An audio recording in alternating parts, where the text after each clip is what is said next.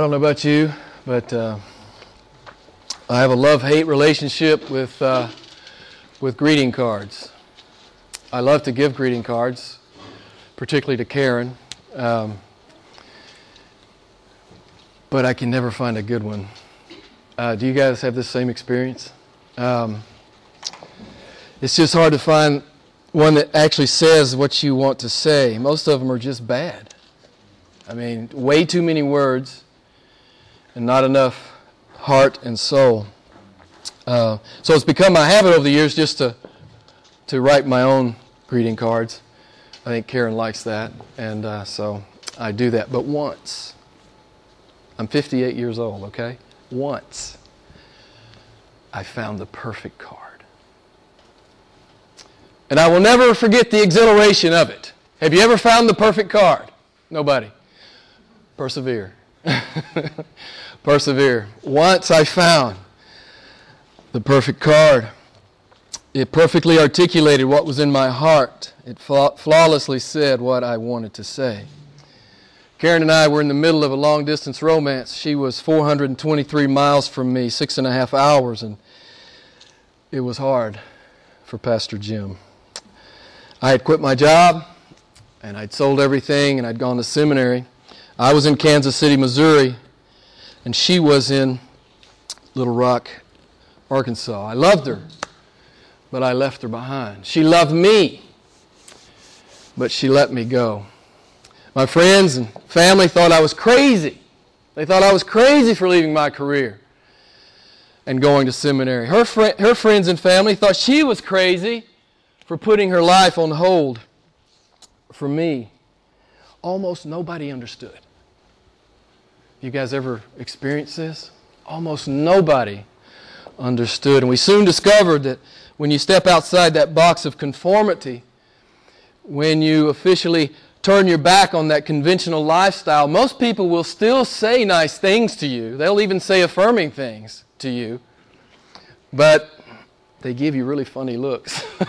and they tend to stand off about 20 feet and speak in low tones.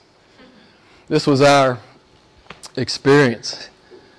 So, I was standing in the Hallmark shop. That's a greeting card store for you guys that don't know.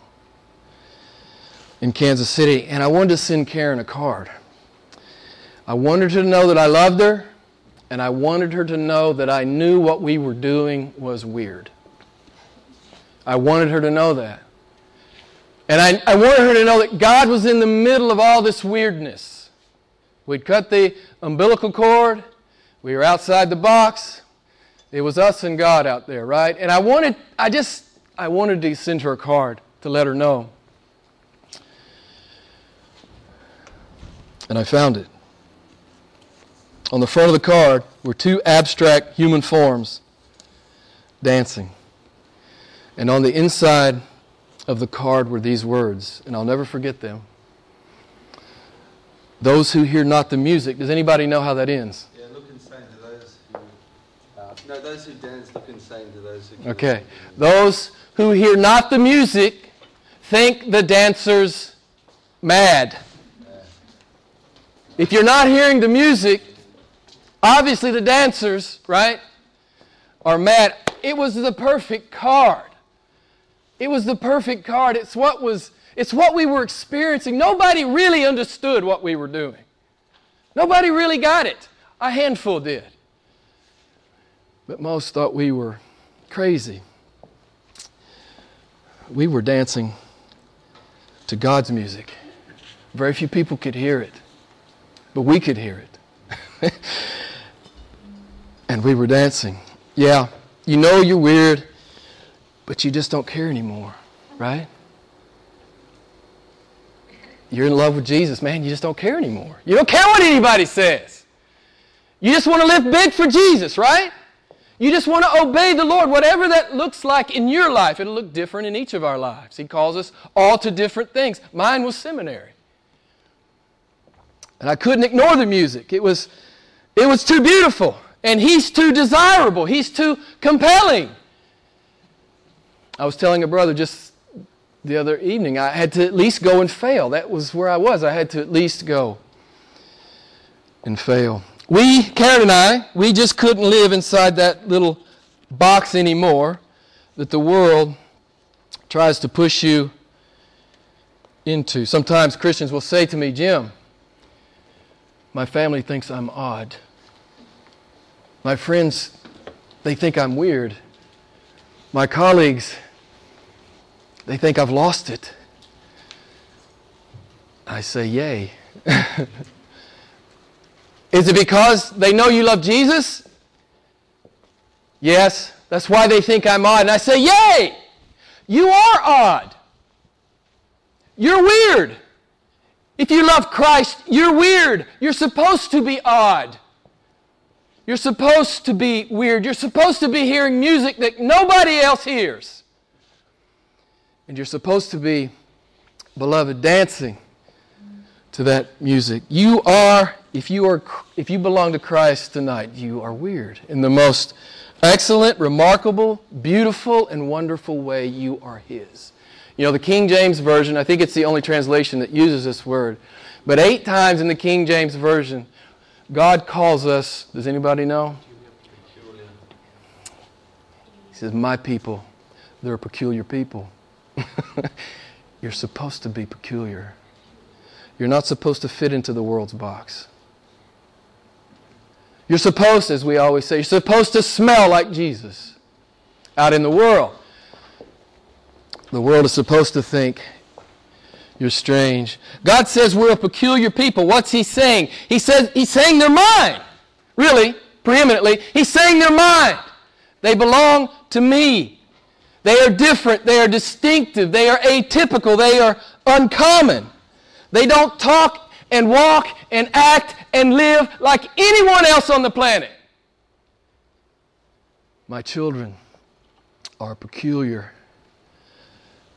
We've met Jesus Christ and everything is different. Yes? Everything's different. Everything is forever different. We hear the music. and we do love it so. We don't settle anymore. We won't settle anymore. We can't settle anymore. For that little small box the world tries to push us into, it's just too small. As C.S. Lewis says, we're, no longer enamored with the world. We've put our mud pies down and we're pursuing infinite joy in the person of Jesus Christ. As John Piper says, we're no longer deluded. We're no longer chasing those temporal bubbles that burst. We are chasing Jesus Christ. As John Eldredge says, we simply can't live small anymore. We're in on the sacred romance. we, can't, we can't do life small. We can't do it small anymore. We've met Jesus Christ, and He's breathtaking. We hear his music and we must dance. When we meet Jesus, he introduces us to our born again, newly alive self. Don't you love that? he introduces us to our born again, newly alive self, and our hearts are beating like they've never beat before. Right? And our eyes are opened, our minds are awake, our emotions are stirred, our imagination is brimming, and our souls are emancipated. Try to stop me from following Jesus Christ. Try to stop me, I dare you. I hear the music. I hear. I hear his music. We not only understand Philippians 1:21, someone tell me what it says. And there's a euro in it for you. Do you know blessing? What is it? Amen. We not only know this verse and love this verse, we think it's the best way to live. To live is Christ, to die is gain. There's no other way to live for a Christian. And I always qualify this I'm not talking about church members, I'm talking about disciples. There's no other way to live for the true disciple of Christ.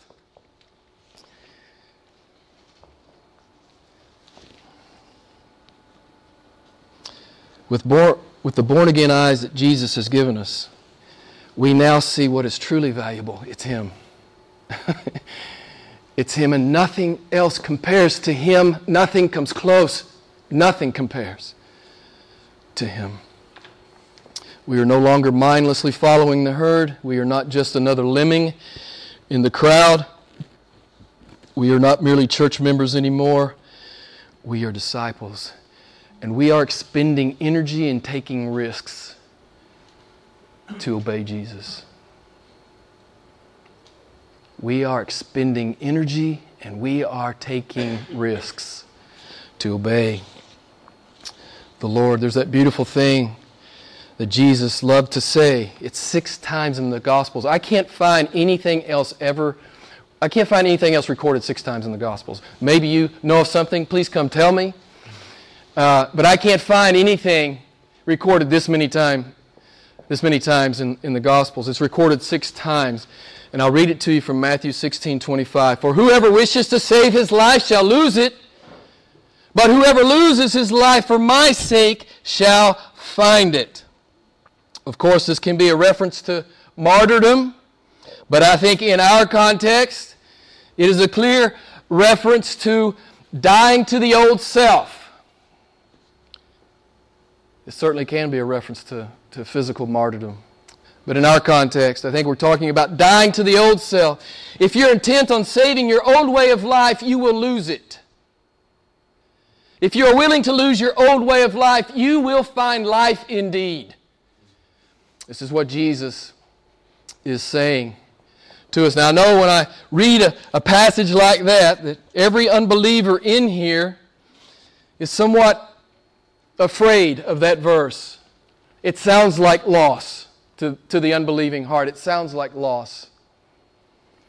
But I also know that for every true believer who hears that verse, he gets it.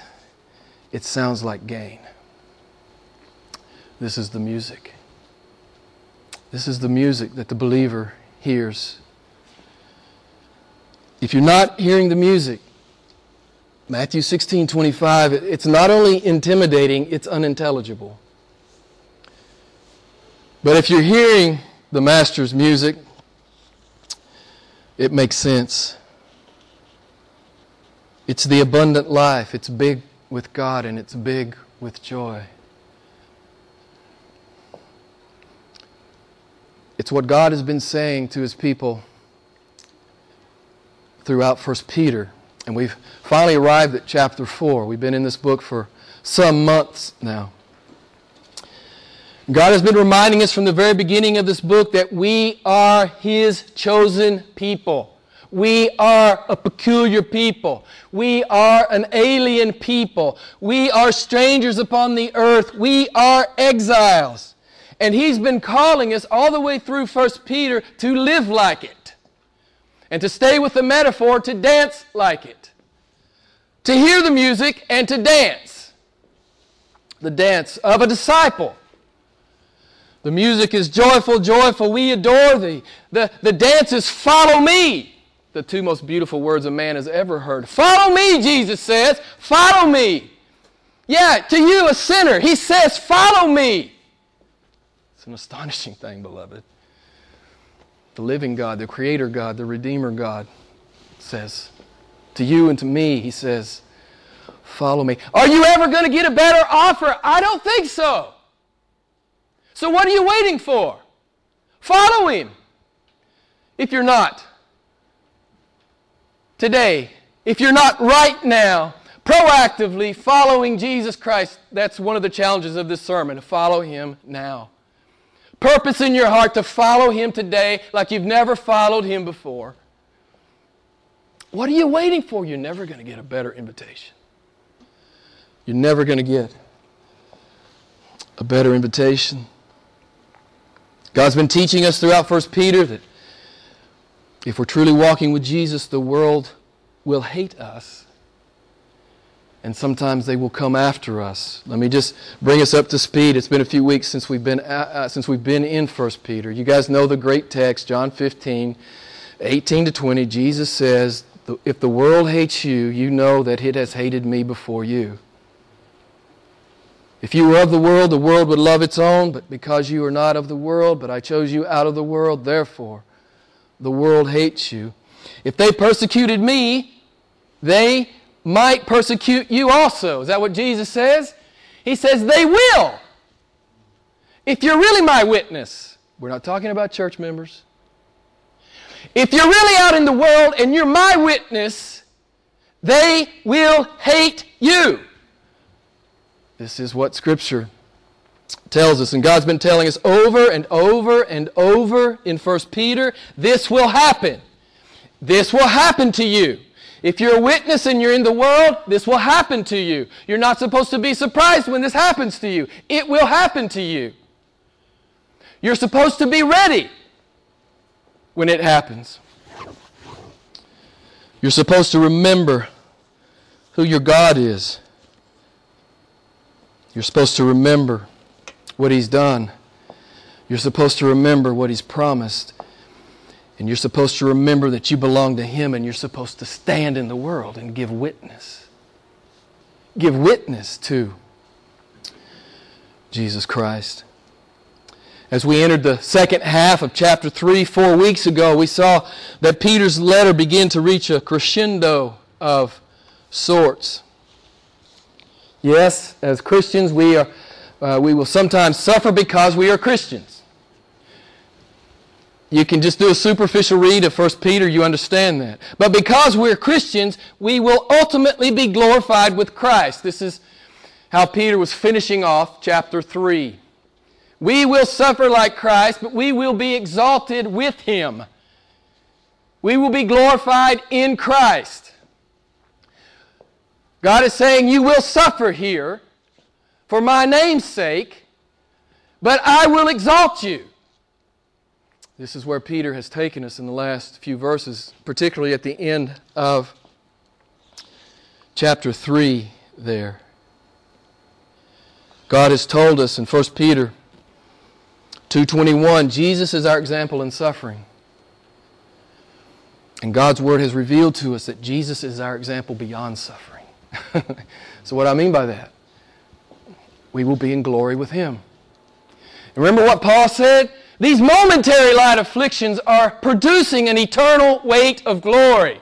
Momentary light afflictions, he says. How can he say that? We know how how much Paul suffered. How can he say that? Because he, he was looking at the glory.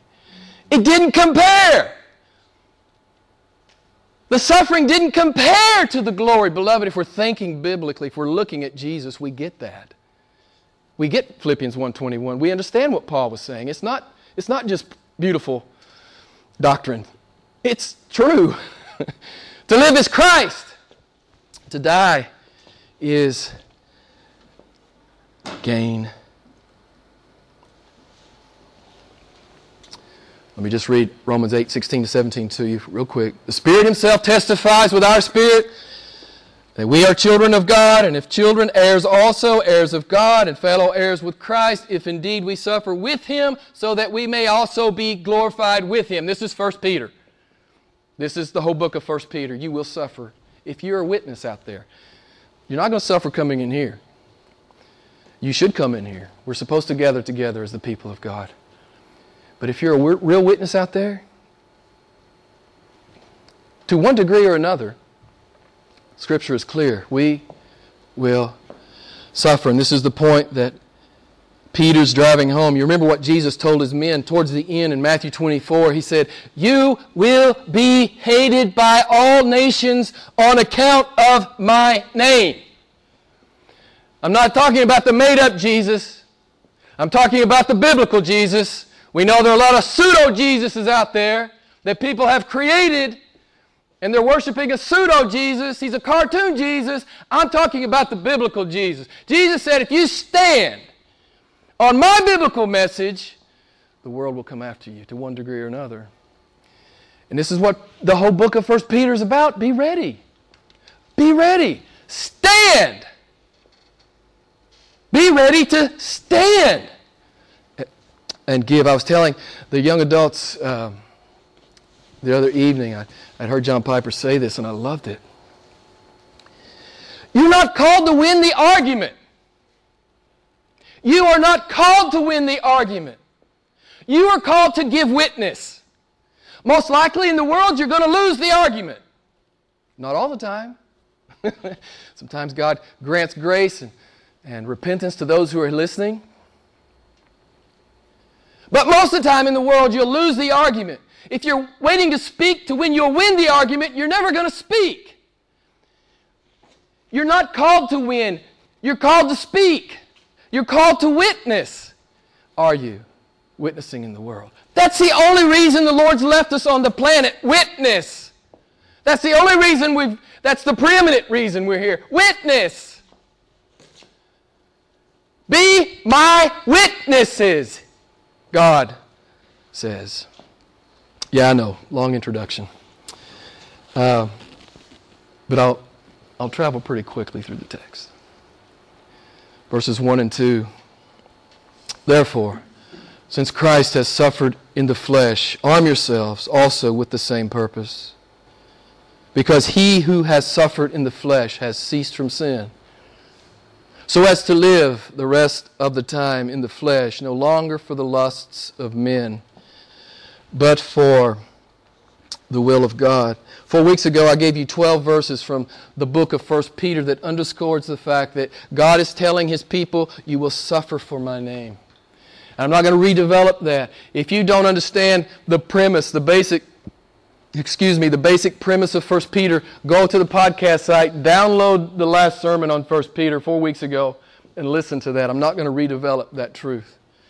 But God says in verse 1 since Christ suffered in the flesh, arm yourselves also with this same purpose. And we've mentioned many times in, in our look at 1 Peter, 2 Timothy, chapter 3, verse 12. Indeed, all who desire to live godly in Christ Jesus, they may well be persecuted. Is that what the scripture says?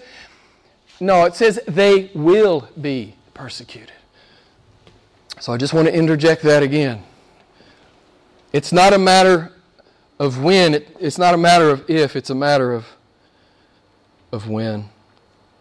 So God tells us here in verse 1 arm yourselves for suffering. Are you ready, beloved? Are you ready to stand out there in the world to give testimony? And when the heat comes, just stand. I was telling the young adults, you know, you don't have to win. You don't have to be, uh, you don't even have to be contrary. You can stand there with, with a gracious attitude and speak truth. Just speak the truth. You don't have to win. You just need to speak the truth.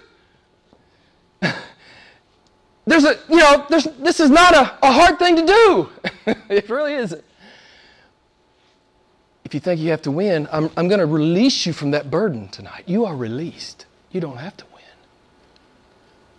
But you are here to speak. You are here to give testimony to who Jesus is and what Jesus has done. God says, Arm yourselves. If you check your Greek lexicon, uh, that Greek word translated arm, you discover that one of the primary meanings is to take on the same mind. Actually, I think the King James Version uh, says that. In essence, the scripture is telling us have the same mind of Christ with regard to suffering. Jesus didn't go looking for it, but he never ran from it, right? He was prepared for it. And I want to ask you again are you prepared for it? Because if you are His, and if you are in the world, and if you are giving witness, you will be persecuted.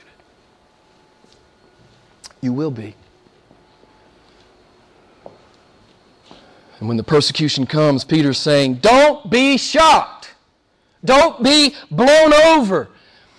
Don't fall away. Stand on the rock. Fall on Jesus.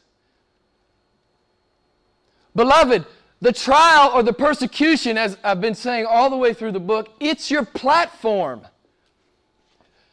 You are center stage in the middle of the trial, in the middle of the persecution. You are center stage. You are on stage by yourself. God's providentially put you there. Speak.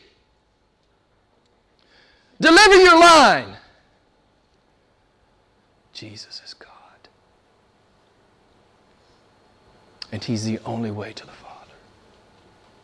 say, Jim, That doesn't go over well in the PC culture we live in. I know it doesn't. People are not going to like it when you speak like that. People aren't going to like it, but we're called to witness. We are called to witness. Okay, I couldn't help it because we got back in 1 Peter. I'm going to give you the litany that we that I got stuck on in, when we first started the book. And, you know, I, I can't help it. I love it. I hope you never forget it. But we remember from chapter 1, is, these are some of the unshakable realities that God is saying, arm your mind with this. Chapter 1, God says, I've chosen you. Is it hard today? God says, I've chosen you. Are you being persecuted? God says, I've redeemed you with my blood, verse 2 of chapter 1. You, have you been slandered today? God says, I've indwelt you with my spirit, verse 2 of 1 Peter 1. Are you in despair today? God says, Remember, I've called you to be born again. Chapter 1, verse 3. Jim, it's a hard day. I'm not sure I can cry anymore. I've been deeply hurt. God says, Remember, I have prepared an imperishable inheritance for you. Verse 4. And God says, I've ordained every one of those trials. I've ordained every one of them, and I am establishing your faith through them. Verses 6 and 7 of 1 Peter chapter 1. Beloved, we can stand in the face of any trial because our God is not only with us, our God is, someone tell me, for us. Why are we timid in the world? It's really kind of a confession that I don't really believe he is who he says he is. It's, it's kind of really like that. If we're intimidated in the world, it's kind of like saying, I say he's God on Sunday, but I don't believe he's God on Monday.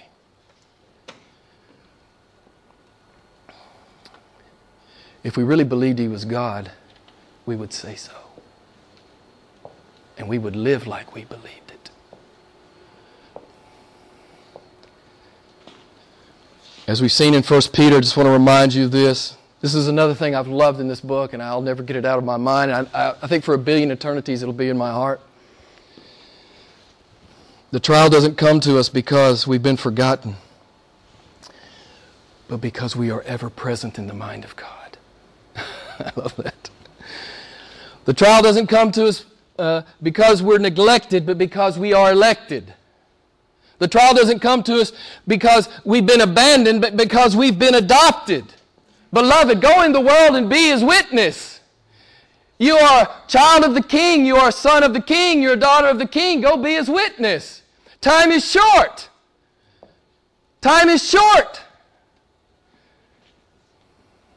It doesn't seem short sometimes, I know, but it's short. God tells us it's short. God says, Be my witness in the world. God says, Remember who I am and remember who you are, and then stand in the trial and give witness.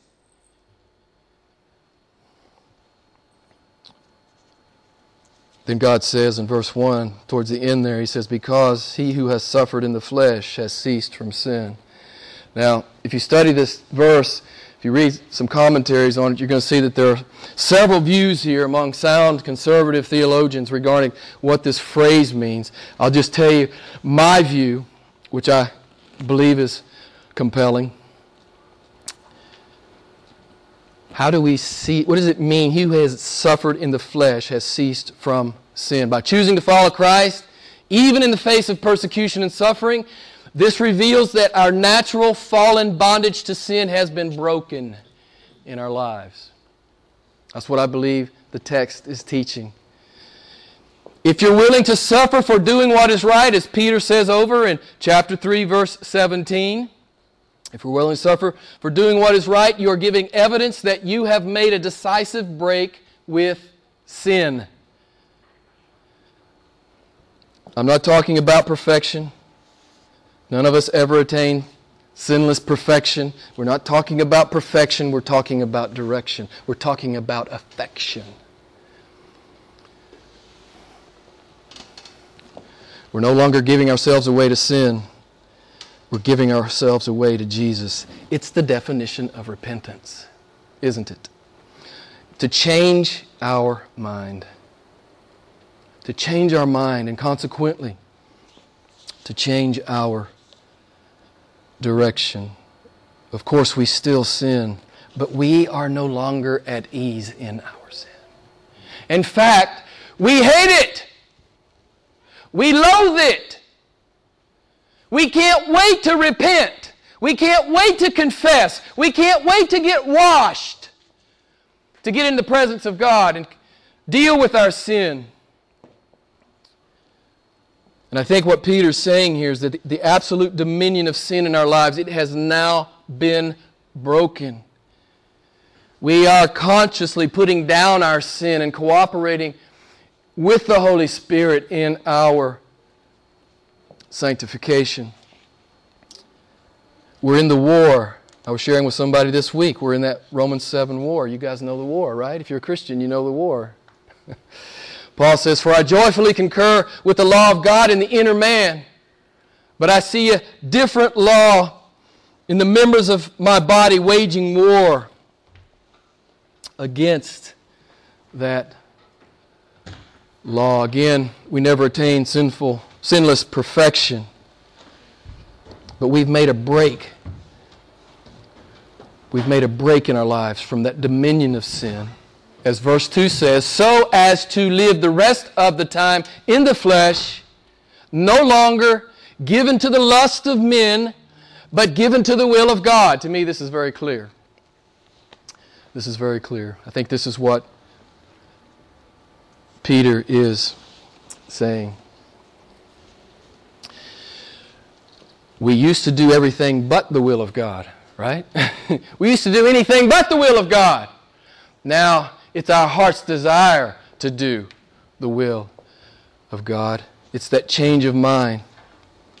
It's that change of mind.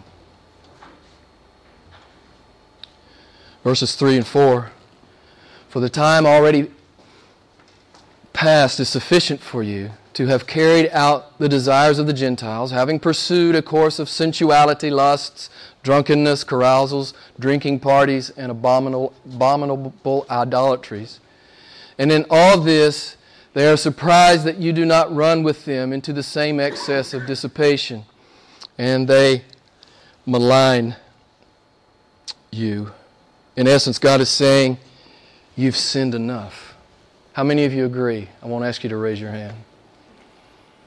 You know, sometimes I hear people say, Well, yeah, I know I should come to Jesus, but I'm not going to do it right now. And the implication is, Sin's more fun. The implication is sin's better than Jesus. Listen, if you think sin is better than Jesus, you don't have a clue about Jesus. You haven't gotten within the cosmos. You're in the wrong cosmos if you think sin is better than Jesus. Just don't say that around me, okay? Because I might go off on you. Um, in a loving way, of course. But, but don't ever say that. God says you've sinned enough. Do you agree? Have you sinned enough? If you know Christ, you know you have. And as we mentioned earlier, you hate your sin and you loathe it. I love how Eugene Peterson paraphrases this verse in the message. He says, You've already, uh, you've, you've already put in your time on that God ignorant way of life. The God ignorant way of life. If you think sin is more fun than Jesus, you are God ignorant. You haven't seen him yet. You don't know anything about him. You're not even in the same cosmos. God says, You've lived in your sensuality and your lust. You've lived in your drunkenness. You, have lived in your frivolity. You've made your temporal pleasures your idols. Let me just ask you, how has that worked for you? Those of you here who have yet to come to Christ, how's that working out for you?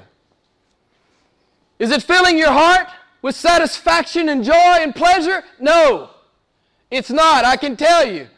I was converted at 28, and I kept trying to find the thing that would fill up my heart. I could never find it. I could never find it till Jesus found me.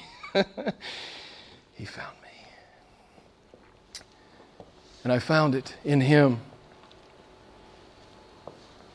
Eugene Peterson says, Man, you got to stop with this God ignorant way of life. He says, Be done with it. Be done with it. Go on. Go on with God. As God informed disciples, we not only praise Him with our lips, we praise Him with our lives. We are word doers. We are doing the will of God.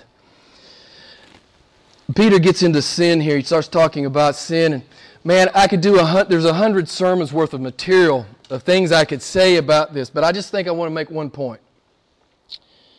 And I will simply say this that in light of who Jesus is, a lifestyle of sin, it's too small. If you've really glimpsed Christ, you understand a lifestyle of sin is just too small.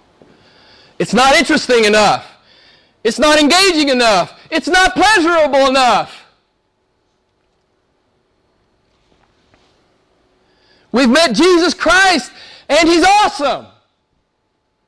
He's awesome. He's infinitely interesting. He's eternally engaging. And as David said in Psalm 16 11, in His presence is fullness of joy.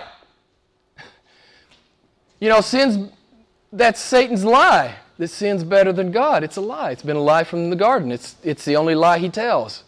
Sin's better. Wrong. It's not. It's not. God is better. God is better. As born again Christians, we can't settle anymore. I like the way C.S. Lewis talks about it. He says, you know, those who settle into sin and that's their life. He says they're simply far too easily pleased. Have you guys heard this phrase? He said, people that live like that, they're far too easily pleased. And he challenges the Christian to hold out, right? Hold out for God. Christians are not far too easily pleased. We will not settle for anything less than knowing, loving, and obeying the living God. And as God says in verse 4, of course, this God informed way of life, it surprises our friends and family and colleagues when we begin to live like this. Of course, some of them are prompted to malign or slander or insult us. We've been talking about this. That's part of the deal. It's part of our job descriptions. If you're a true lover of Jesus, the world's not going to get it. They're going to think you're weird, and the insults will come. They will malign you. You're not supposed to be shocked. You're not supposed to be hurt. You're supposed to be ready and give a witness. Be insulted with a smile on your face, proclaiming Jesus Christ. We, we've been talking about this as raw power. you will disarm your attacker. You will disarm your attacker. Verses 5 and 6 But they shall give an account to him who is ready to judge the living and the dead, for the gospel has, for the gospel has, has for this purpose been preached even to those who are dead. And though they are judged in the flesh as men, they may live in the spirit according to the will of God. Peter implies here what he has already explicitly said in the letter that when we are unjustly attacked for doing what is right, we do not retaliate. You know how we were saying it some months ago. We love God more than we love payback. Jesus is our example over there in 1 Peter chapter 2 verse 23 when he was reviled he did not revile in return but kept entrusting himself to God who judges righteously. This is God's command to us. This is what he's been saying to us throughout the series. We love him, we love obeying him more than we love retribution, more than we love retaliation, more than we love payback. Our friends malign us, our colleagues slander us. Some in our family insult us. We smile and give testimony. you may forget to smile, but give testimony. That's why you're here, beloved. You're not here to get in a fight with them. You're not even here to, you know, it's not your job to win the debate. It's your job to give testimony. That's your job. You leave the rest with God. You can't convert anybody anyway. This is God's work. So, we leave vengeance to the Lord, as he tells us in Romans chapter 12. God will perfectly settle all outstanding accounts. This is not our job. This should not be our concern. We smile and give witness. We turn the other cheek. We've talked about it in this series. While you may have heard some strange interpretations of verse 6, it seems clear to me that Peter's talking about those who have heard the gospel while they were alive, they believed it, and they are now dead, but they are alive in the Spirit. Of course, those who believe the gospel will suffer the first death, as all men must. The death of our fallen, sinful flesh, as Paul says in 1 Corinthians 15, the perishable, dishonorable, weak, natural, earthy flesh. It must perish, and it will perish. But we will be raised up, as Paul says in 1 Corinthians 15, imperishable, glorious, powerful, spiritual, and heavenly. Believers, of course, suffer the first death, but we do not suffer the second. And you guys know how Scripture refers to the second death. That's being cast into hell. Revelation 20, 14. We do experience the first death, but we do not experience the second. It's true, the old saying, if you're born once, you will die twice. If you're born twice, you will die once. God says, we are aliens, we are strangers, we are exiles upon the earth, we are peculiar people, we have a peculiar love affair with God, we are His, we are different, we are distinctive, we are atypical, we are uncommon. As we've seen repeatedly in the book of 1 Peter, real Christians love and obey God in the midst of suffering and persecution. Let me ask you, are you ready to do it? Because it's coming. It will come to you multiple times in your life. Are you ready to, to love and obey and worship Jesus in the midst of the persecution and the suffering? Real Christians love and obey Him in the face of slander and insult. This is who we are. This is what we're called to do. This is why we've been left on the planet. We are His witnesses. And what happens when we give witness to Jesus? He is glorified and people are converted. It's not about you winning the argument. It's not about you, you know, having that perfect comeback. And sometimes I have it and I want to say it so bad. That's not why God's left me here. He didn't leave me here to have that perfect comeback. He left me here to love those people around me, even the ones attacking me, to love them enough to tell them about Christ. Because when, I, when, I'm in the, when, when I'm in the middle of the fire and, I, and I'm a witness, a faithful witness, God is glorified and men are converted. This is what God does. This is what He does. So it's true, those who hear not the music think the dancer's mad. So be it. I'm really, I'm really so comfortable with people thinking I'm odd. I am. I'm so comfortable with it, with that. We don't dance because we've lost our minds. We dance because we found our hearts. We don't dance because we're deranged. We dance because for the first time we are alive. We are alive. We are radically God informed. We have met Jesus Christ and He is awesome. We don't settle anymore, even if we're maligned. We won't settle anymore, even if we're persecuted. We can't settle anymore, even if we suffer. We can't live small anymore. Our God is too awesome. This is what Peter has been saying to us. Beloved, I pray that you hear the word of the Lord. It's going to get stronger next week. it's going to get stronger next week. I'll just read you a excerpt. Chapter 4, verse 12. Beloved, do not be surprised at the fiery ordeal among you which comes upon you for your testing, as though some strange thing were happening to you.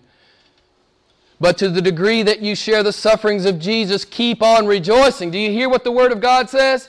To the degree that you, that you share the sufferings of Christ, keep on rejoicing.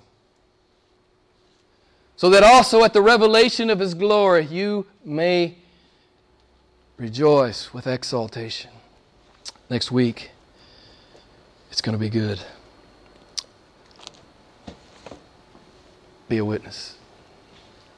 I know people think you're strange. Be a witness. Go be a witness. Let's pray.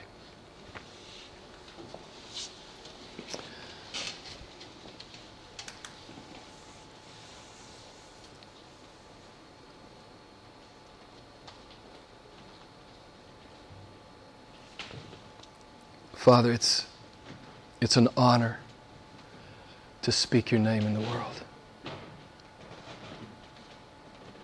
It's just an honor to be called by your name. It's an honor to belong to you.